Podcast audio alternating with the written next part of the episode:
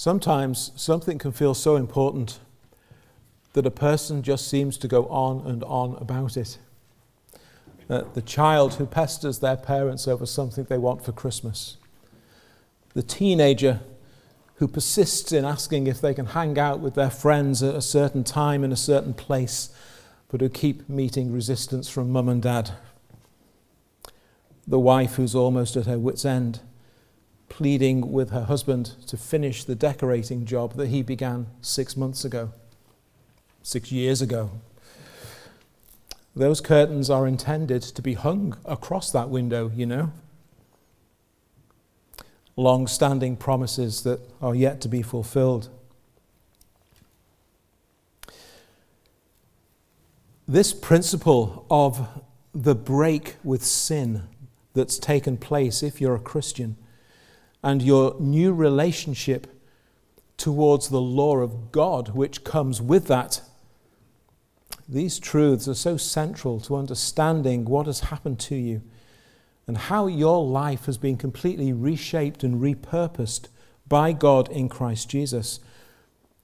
So important are they that Paul takes quite some time explaining and restating these truths because he's desperate that we get it. And before he moves on to consider some of the practicalities of all this, and you'll be really pleased, I think, if, you've, if you're not that familiar with the book of Romans, you'll be pleased to see just how honest he is in recognizing the difficulties that all of us face in living the Christian life. He provides us with one further illustration of what our new position and standing now is when we become united to the Lord Jesus Christ in repentance and faith. To understand and recognize that the life that you are now seeking to live as a Christian has at its foundation these great truths concerning what it is that God, in His mighty and saving grace, has done for you and continues to do in you. Theologians sometimes speak of things called indicatives and imperatives. They sound tricky words, it's actually very simple. Imperatives are all of the commands and warnings and exhortations in the Bible which spur us on it's imperative that you do this, be like this, heed this. And they spur us on, firstly, in that which we ought to be, and secondly, in that which we ought to be doing as followers of the Lord Jesus Christ. But we cannot even begin to turn down that road unless God Himself has turned us down that road and takes us there. First, we must recognize what God has done, what God continues to do to us and for us and in us. Only then can we begin to grapple with these imperatives which exhort us to live in a certain way as Christian men and women. It's only by remembering these things which are absolutely true. It's only by doing that that anyone can heed the teaching of the Bible in genuine and loving and heartfelt obedience. So, for example, in chapter 6, what have we seen? We've seen great statements of truth, which are the, what we call the indicatives. This is what God has done. So, for example, do you not know that as many of us as were baptized into Christ Jesus were baptized into his death. Therefore, we were buried with him. Verses 3 and 4 of chapter 6. Verse 6 Our old man, our old sinful self, was crucified with him, that the body of sin might be done away with these are truths that don't require you to do anything. These are all truths concerning what God has done. Verse 7 He who has died has been freed from sin. These are just clear statements of truth. Verse 10 of chapter 6 the death that Christ died, he died to sin once for all, but the life that he lives, he lives to God. These are all indicatives, fixed, certain truths. This is what God has done. Then come the imperatives. Based on those truths, now we get these exhortations as to how we ought to be living. But these exhortations can only be uh, given and can only be considered because of these truths. So, verse 4 of chapter 6 that just as Christ was raised from the dead by the glory of the Father, even so we also should walk in newness of life. Verse 6 that we should no longer be slaves of sin. The actual truth is that you're not. And so the exhortation is start living like that. Verses 11 and 12 likewise, you also reckon yourselves to be dead indeed to sin. You are dead to sin, but recognize it, live in the reality of it. Alive to God in Christ Jesus our Lord. Therefore, do not let sin reign in your mortal body, and so forth.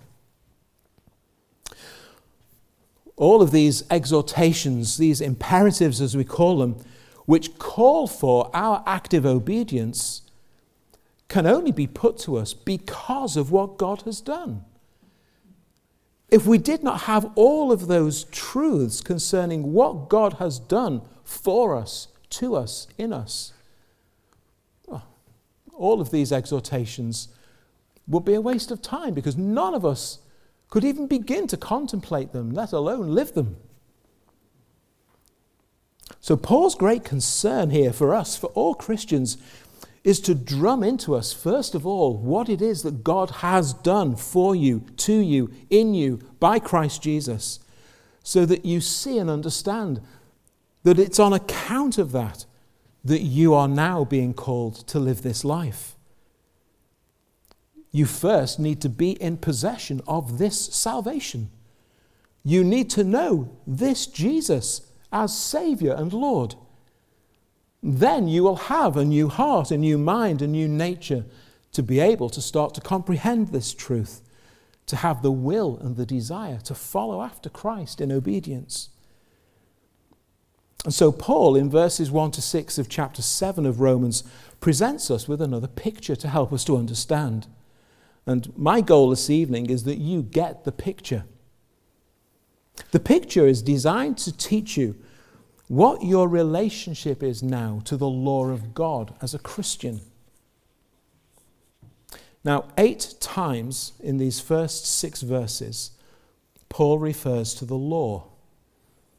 23 times in the whole of chapter 7. In addition to which, he also uses the word commandment six times, which is also a reference to God's law. So this is key.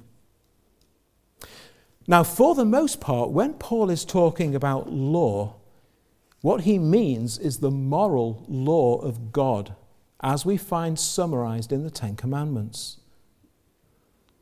Now, you could find some Christians today and listen to them, and you'd be forgiven for coming to the conclusion that the, the law of God is to be looked down upon with disdain by the Christian. Law? No, no, no. The gospel and the Christian life is all about love and grace. Only about love and grace. Being sincere and loving and gracious is all that matters. Well, now, being sincere and loving and gracious, well, of course, it does matter. But that's not all that matters.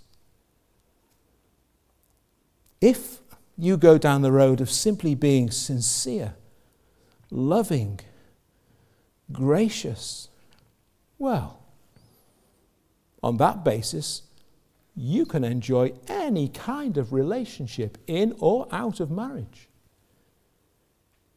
You may marry anyone, regardless of issues of gender, as long as you're sincere, as long as it's done out of love, as long as you're being gracious. What else is there to stop you?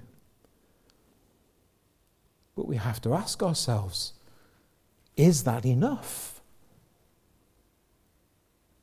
Paul is going to say, absolutely not. It's not enough. It's not all there is.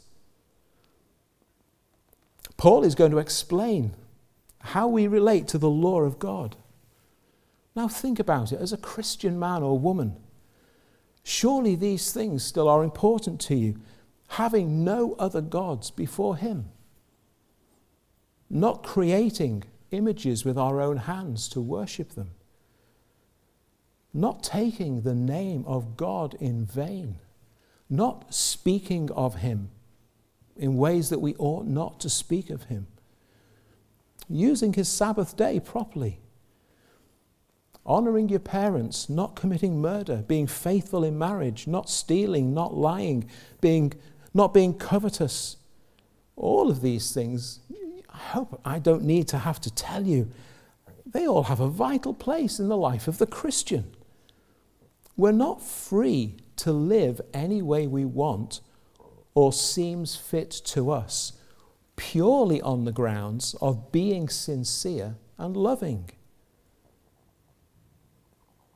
He spent chapter 6 showing that we are still slaves, but in a totally new and different way. Now he'll explain that the law of God still applies to you, but in a new and different way. You are no longer under the law, chapter 6, verse 14, the way you used to be. Things have changed now in Christ. And Paul begins with a simple principle, and we find that in the opening three verses of chapter 7.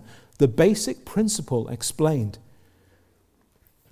The law has dominion over a man only as long as he lives. And then he goes on to give the example of marriage, where husband and wife together are bound in the covenant of marriage. And the thing that uh, releases a husband or a wife from that bond of marriage is when their partner dies. Now, Paul is frequently referring to the moral law of God, but here he's talking about the principle of law in a more general sense, the way it affects all of us. Now, think about it logically any law can only be applied to those who are alive. The requirement to keep any law can only be impressed upon those who are alive. Once we have died, the law is nothing to us anymore because we're dead. Dead people don't break the law. Dead people can't break the law because that relationship to the law is gone now. Laws are to govern living beings, to direct them as to how they must live. And Paul takes marriage as an illustration. Now, it's important to note that Paul is not teaching here on the subject of marriage and adultery and remarriage in that sense. In this context, he's simply using what everyone knows to be true of marriage as an illustration. Whilst both husband and wife are alive, there is this legal aspect to their union which binds them together. We get married till death do us part. Marriage is a binding covenant between husband and wife. To be married, but then enter into a relationship with someone else whilst you're still married, well, that's to commit adultery. That is to transgress the law. However, once one spouse dies, that death annuls that legal status of marriage that they had. Marriage requires that both spouses are alive. And if one dies, that marriage is ended. The surviving spouse, if they so wish, is now free to marry another. Of course, in reality, it will often be that for the surviving husband or wife, well, in their own heart, in their own mind, they will only ever still be married to that spouse. For many, getting married again is something they could never contemplate. But legally, they are free to do so. Death releases us from the bounds and the reach of the law. It has no hold or authority over you because you are dead. It's, a, it's actually a simple, obvious principle. And we keep that in mind as Paul leads us on in his teaching. And then he says, secondly, it's like a marriage ending as you died with Christ. Verses 4 and 5. My brethren, you also have become dead to the law through the body of Christ, that you may be married to another to him who was raised from the dead, that we should bear fruit to God. For when we were in the flesh, the sinful passions which were aroused by the law were at work in our members to bear fruit to death. Uh, Paul pictures your life before you were saved, kind of as if you were married to the law of God. Now, it's just an illustration. But he pictures us, if you like, as having this relationship with God's law in a particular sense. Uh, it's a little bit like there's this marriage between you and God's law. In this marriage, you are required to do everything that your spouse commands you, to keep the law of God at every point.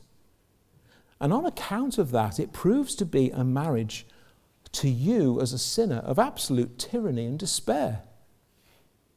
You have a spouse who's impossible to please because in your sin, it's impossible for you to fulfill all the requirements of God's law. You simply cannot do it in your rebellious, sinful nature. You discover that your spouse is constantly pointing out and highlighting all of your failings and shortcomings. The bar is set so high. Such degrees of truthfulness and purity and humility and submission are required. Such a lofty and dominant place that God must have in your life. Who can possibly achieve such high ideals? Alongside this spouse, there is only continuous condemnation. Now, it may be at this point the question is asked is this not then the fault of this spouse, the law? Is that not the problem? Surely this spouse is being unreasonable. This spouse is being unfair to ask and expect so much of me. They are asking and expecting too much.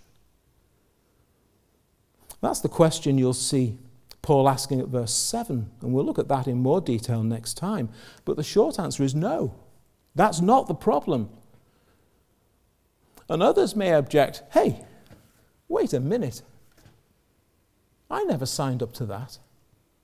Uh, what are you trying to say that I, I, I was in this marriage to the law of God and, and that it requires all this of me? I, I never signed up to that. Well, let me explain. The law of God is an expression of God Himself in all His holy and infinite perfection. If you or I would know Him, if you or I would live in fellowship with Him, then we must measure up to His holiness and purity. And the proof of that, were we to do it, would be that we kept his law perfectly at every point, as Adam first did for a time when God created him. To keep the law of God is simply to live a life fully pleasing and acceptable to God, but it's anything but simple. God, because He's infinitely and eternally holy and pure and just and good, He cannot lower His standards to accommodate us in our sin. Just how low would He have to go? Where would that ever end? If God were to try and accommodate us in all of our sinfulness, where on earth would all of that lead to? That's just an unthinkable and an impossible solution. That God would lower the bar so that it was something that each of us as sinners could live up to. He is, after all, God. We must measure up to Him. But all have sinned. All do fall short of His glory. And Trying to claim that you never agreed to be held accountable like this is to completely miss the point. Go back and read the opening two chapters, and Paul tells you why you are without excuse. The God who created you, the God who brought you into existence, he has the right, he has the authority to decide and declare what he requires of that which is his creation and which wouldn't even exist without him. He has declared that this is his moral standing in terms of your standing before him as God and in your dealings with one another, with your fellow man. To love God with all your heart and soul and mind and strength and love your neighbor as yourself, which is how the Bible summarizes those two tables of the commandments. And so, this first marriage that we all find ourselves in, in this illustration Paul is using, it's a very unhappy one because of the law of God. All the law of God will ever do in our unconverted state is show us just how very far away from God we are and how very sinful we've become. The reality is that the law confronts us in our sinful rebellion, and our sinful rebellion often just grows hotter and stronger. And it works like this a teacher walks into a classroom and unassumingly places a box on the desk at the front, says nothing, and just walks back out again. Well, at least half the class haven't even noticed that the box is there, and they just carry on. And the box is simply ignored. The same teacher walks into the same classroom and places the box on the desk. He then calls for everyone's attention. Class, do not look in the box, and walks out. What happens next? Are you going to look or am I? Stand at the door, see if they're coming back. The law itself stirs them up. That's what the Lord does so often. That's what verse 5 is talking about. It stirs up our sin. Several centuries ago, the Royal Navy were looking for something to help battle the problem of scurvy amongst sailors. Scurvy was a condition caused primarily due to a lack of vitamin C, due to their poor diet on board ship. And that was mainly due to a lack of fruit and vegetables many months out at sea when refrigeration was non existent. Uh, tinned food had never been thought, thought of, and uh, freeze dried food was the stuff of science fiction. It came to their attention that several European navies had found a way of combating this problem of scurvy. And their solution was to give their sailors sauerkraut. That's pickled cabbage to you and me. Cabbage, I don't know whether you like cabbage, but cabbage is rich in vitamin C. It's rich in vitamins A and K. It has potassium. It has magnesium. It's really good stuff. And in the form of sauerkraut, it actually has quite a long shelf life because actually, if you pickle things, well, they'll last longer, won't they? It's actually the perfect remedy for life on board ship. But sauerkraut just did not appeal to the palate of the British sailor, and they refused to eat it. What to do? The answer was brilliantly simple.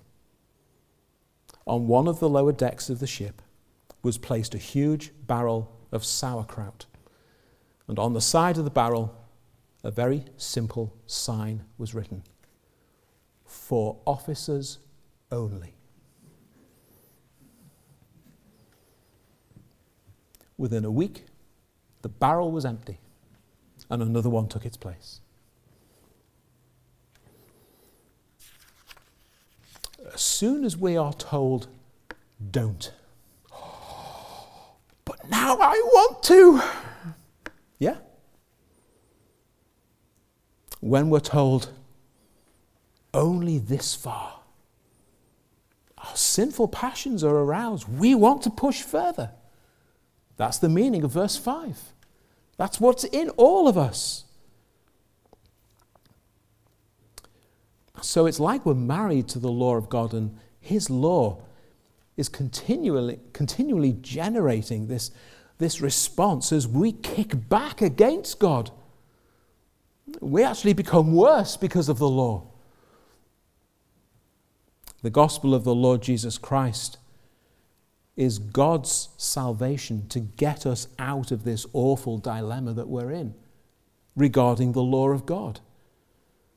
The problem in this marriage is not our spouse. Glance down to verse 12 of Romans 7 for a moment. The law is holy, the commandment holy and just and good. It's not the spouse who's the problem, it's me who's the problem. It's me and my sin who's the problem. The problem in this marriage is you and me in our sin and in our sinful and wicked responses. Whenever the law of God prompts us and we kick against it. And what's God's solution? God's solution is to bring an end to this marriage by bringing about our death, making us dead to the law in a very particular sense. So that having died in Christ to the law, having had that particular marriage brought to an end, we may then be, thirdly, raised to newness of life and a new marriage to Christ.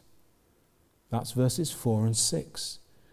You've become dead to the law through the body of Christ, his death on the cross, that you may be married to another, to him who raised you from the dead, that we should bear fruit to God.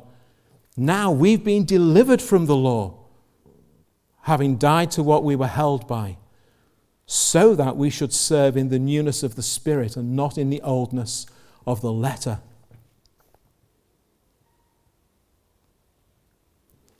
The law of God requires our complete obedience. Still does. Our transgression of that law brings us under God's condemnation and wrath. But we read that Jesus, like us, was born under the law. God required of him, in his life as a man, what he requires of us as men and women. Jesus, as a man, had to love God with all his heart and soul and mind and strength. Jesus, as a man, had to love his neighbor as himself. But his was the perfect marriage to the law of God. because he kept it perfectly.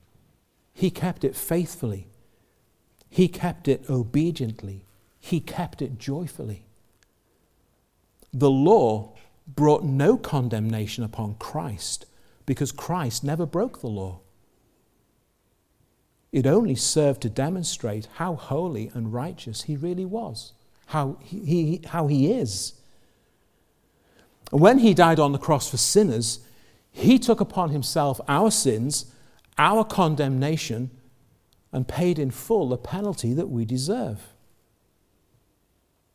So, that condemnation that you and I are under, under the law of God, Christ has died for that.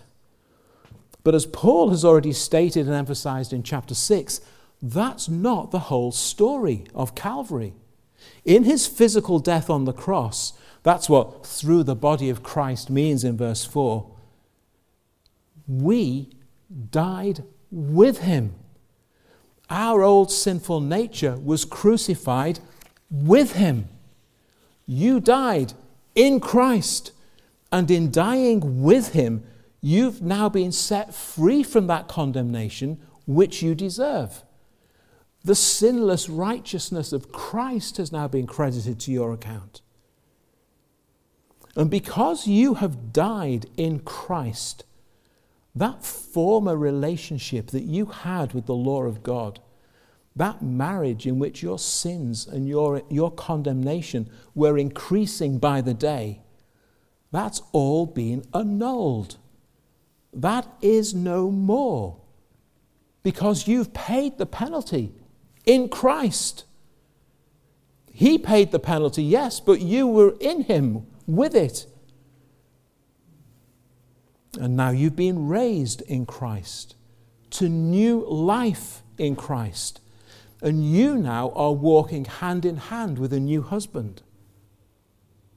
And your husband is the perfect law keeper who is now your life and your righteousness. And your relationship to the law of God has completely changed. It no longer hangs over you, condemning you, because that condemnation is gone. Christ paid it. He said on the cross, It's finished, it's done. The transaction is complete. So, what now of the law of God? Well, it's still there in all its fullness, in all its glory. But you in Christ are no longer condemned by it because Christ has dealt with your condemnation. Instead of having to try and meet every letter of the law for your salvation, that was the life of the Pharisees, that's how it used to be. You now are living by the Spirit of God in order that you bear much fruit. The law drives the sinner to the gospel of the Lord Jesus Christ. All the law ever does is shine a light on your sin, define and explain your sin, show you the extent of your sin. That's why Paul says the law is like a tutor who leads us to Christ. The law shows there is no hope for me outside of Christ. I can't do this. I can't live like this. I can't live up to this. My sinful nature won't let me. And the law drives you to Christ. It drives you to the grace of God that you might be saved by grace. And now, in that grace, you embrace that law that the law might show you how you now are to live in Christ. That law is how Christ lived. And you now in Christ are living with Him, in Him, to that law, but no longer under condemnation. That's all gone. It's completely changed. In Christ, you now live a life of increasing obedience to the law of God as a direct result of having received this grace and being born again by His Spirit. You get the picture? God's perfect and holy law still stands. But in Christ, your relationship to it is completely changed. The guilt is gone. The charges it brought against you have been dealt with by Christ. Your heart has been renewed, your life has been transformed. The law no longer rests over you to condemn you. You died to that in Christ. It's now been written in your heart, where the Word of God urges you to hide it, cherish it, keep it, that you might not sin against Him. Whenever Satan may try to whisper in your ear to condemn you, remind him, remind yourself who it is who now is your spouse, whose hand you hold day by day, and whose hand eternally holds you. The law now is your delight in Christ, your daily rule and guide, which you seek out in the Bible, which you give yourself to obeying, but no longer condemned by it. Because in Christ you've been set free from the tyranny of your sin, that you may walk hand in hand with your Saviour in loving and glad obedience. The law of the Lord, like the psalmist says, becomes your delight and you humbly give yourself in willing submission, walking with Christ, walking in Christ to do His will, to do His bidding.